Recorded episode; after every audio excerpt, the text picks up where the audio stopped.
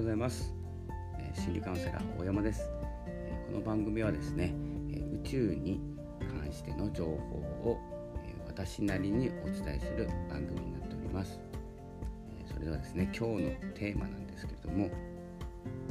何もしなくてもいいし何をしてもいいというテーマでお伝えしようと思います。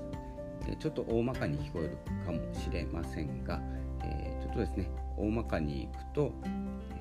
ただいまですねお牛座天皇制時代と呼ばれる時代に入っておりましてこれは2018年から2025年まで続きます。その中の、えー、ヤギ座木星期というものが始まっております。そして、え、次の風の時代が来る、え、スタートにあたるのが、え先月、え先月先日ですね先日の、え満月ですね。水亀座満月。トには欠かせない満月これをですね風の時代の加速助走期間と見て間違いないんですけれどもその期間に入っております。そして8月8日の本日、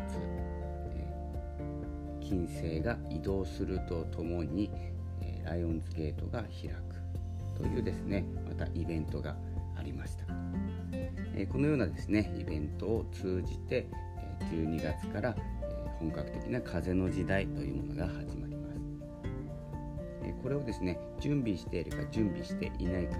意識しているか意識していないかでですね大きく変わってきますので、え一つ一つですね、え解説することはちょっと長くなりますので、えいたしませんが、え意識を向ける、えポイントいきますと、えお牛座天皇制時代もしよかったら一つずつ調べていただくと、他に書いてる方がいらっしゃいますし、えー、私も書いてる記事がありますので、えー、よければ見てください。大志座天皇制時代ということと、えー、ヤギ座木星期そして、まあ、ライオンズゲートは昨日書いたのかなライオンズゲートと、えー、満月新月についてですねこの辺は押さえておいた方がいいと思います。逆光とかに関してはちょっと様々な意見がありますし逆光といっても天体の逆光というのは地球から見て逆に回っているように見える。追い越された時に逆に回っているように見えるだけですのでエネルギーが全く逆になるわけではなく受け取る側の問題になりますのでこれは自由です。私はですね逆光が好きなので逆光に注目する。そして好きなこの逆光ということもありますしきな配置あとは好きな天体の種類というのも意識を向けるきっかけになってますので意識を特別に向けている天体があります。それが火星と天王星木星です。火星の攻撃力突破力と天王星の破壊力。そして木星の運ですね。この3つ注目たまに土星とかも気にします。っていうのがやっぱり規律とかですね。厳しい目を見る、え土星の役割というものも、え結構私の性質とは合っていると思っておりますのでちょっと見るようにしております、えこんな感じでですね、え宇宙はですね意識を向けると、自分も動かされる。そしてやっぱりひらめきがちょっと変わってきます、え、どんなひらめきがあるか。これ忙しさによって忘れてしまうのでできればですね新月満月ぐらいではどんなことを考えてたかなとかですねどんなことを祈るのかどんなことに感謝をするのか。新月は祈りで満月は感謝という形で振り返る期間に振り返るといったらまあ逆行期間も振り返る期間になりますので、えどちらとも言えませんが、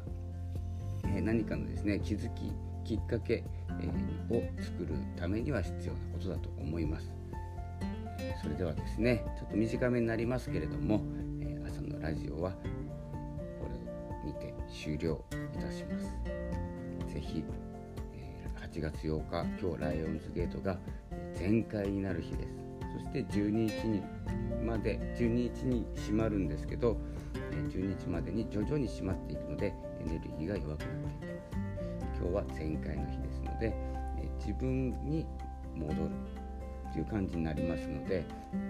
まあ、テーマ通りなんですけど何をするんでもいいんですけど何をしないんでもいいんです。それが自分だからなんです。何かしなきゃって言った時に、え自分じゃなくなるかもしれませんのでできればですね自分が心地よい状態、何もしない状態が心地よいのでしたら何もしない。何かするのでしたらそっちの方が心地いいなら何かをするといった形でですね、